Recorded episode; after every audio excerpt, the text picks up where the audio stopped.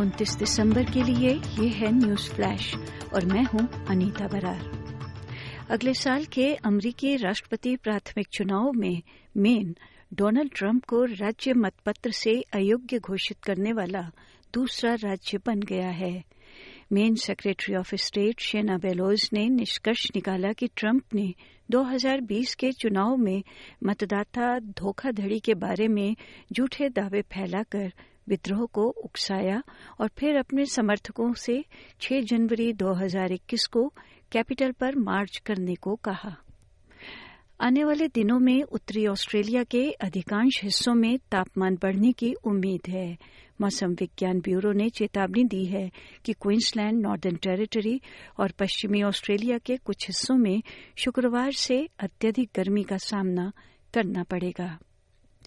Queensland में आए तूफ़ान, बाढ़ और तेज हवाओं के बाद क्वींसलैंड के लोगों को इससे उबरने के लिए अब एक लंबे समय तक तैयारी करनी होगी।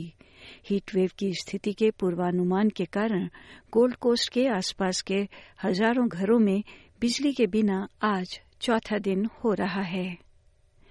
दक्षिण ऑस्ट्रेलिया में नवीनतम शार्क हमले को एक शार्क विशेषज्ञ ने राज्य में पिछले दशक की तुलना में एक विसंगति बताया है।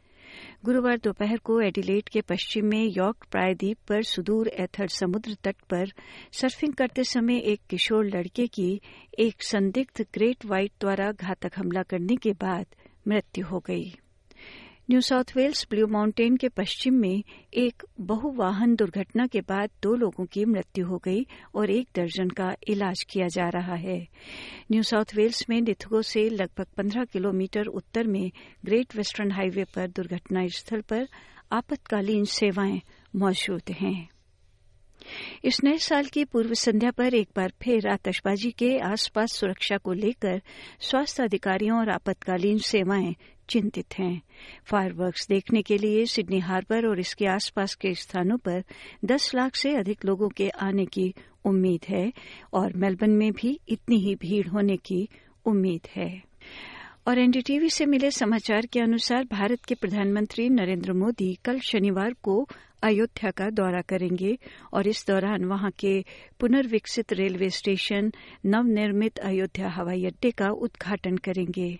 नई अमृत भारत और वंदे भारत ट्रेन को भी हरी झंडी दिखाएँगे। प्रधानमंत्री कार्यालय ने गुरुवार को एक बयान में ये जानकारी दी और बताया कि वो कई अन्य रेलवे परियोजनाओं को भी राष्ट्र को समर्पित करेंगे। बताया गया है कि प्रधानमंत्री मोदी एक सार्वजनिक कार्यक्रम में हिस्सा लेकर राज्य में पंद्रह हज़ार सात सौ करोड़ रुपए से अधिक की कई विकास परियोजनाओं का उद्घाटन और शिलान्यास करेंगे।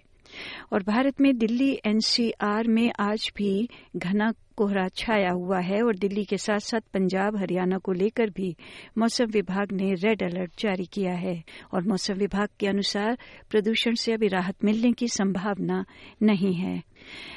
अन्य समाचारों और समुदाय के समाचारों के लिए आप हमारे फेसबुक और हमारे web page SBS dot com dot A U forward slash Hindi से जुड़े रहें। और न्यूज़ फ्लैश समाप्त हुआ।